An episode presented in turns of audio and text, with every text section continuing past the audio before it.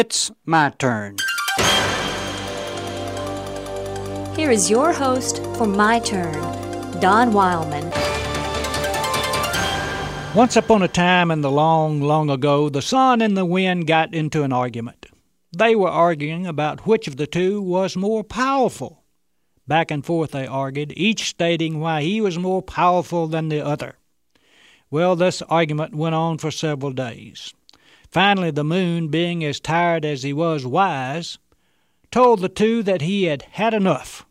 Instead of the two continually arguing about who was more powerful, they should have a test. The sun and the wind agreed to such an idea. They would settle the question once and for all.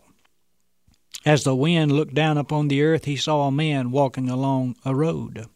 I suggest, stated the wind, that we see who can make the man remove his coat.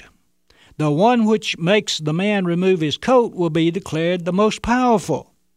The wind was thinking of the force he had with which to blow the coat off the man's back. But the sun agreed to the test. It was decided that the wind would try first. The sun backed away and went behind a cloud to allow the wind first chance. Well, the wind began to blow, without much force at first, but then a little stronger. And, much to the surprise of the wind, instead of taking the coat off, the man only pulled it tighter around him. Soon the wind was blowing at full force, and the wind made the man colder and colder. And the colder he got, the more he pulled his coat around him to protect him from the wind. Finally, exhausted from the ordeal, the wind gave up. I cannot make him pull off his coat, the wind said. And if I can't, I know you can't, he said to the sun. Well, the sun didn't say anything. Very slowly he moved from behind the cloud and began to send his warm rays down upon the man. As it began to get warm, the man unbuttoned his coat and let it hang loose. Then the sun, in all its brilliance, unleashed its powerful rays of warmth upon the man. Within a short time, the man was taking off his coat. You win, said the wind. You did by warmth what I could not do by force. You know, it's that way in life. Man can achieve by the warmth of love what he can never achieve by the winds of force. Of all the power in the universe, love is the strongest.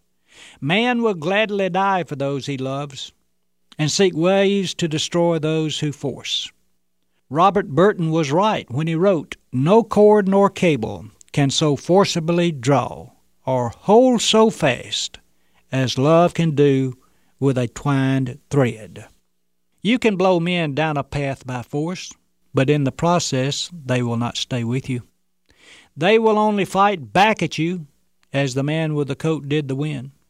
But if you love them, they will go with you no matter how far nor how hard the way, and they will go voluntarily and gladly.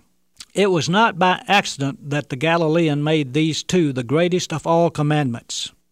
Love the Lord your God with all your heart, soul, and mind. Love your neighbor as much as you love yourself. Many of us who have followed the example of the wind would do well to follow the example of the sun. This has been My Turn with Don Wildman, a production of the American Family Association.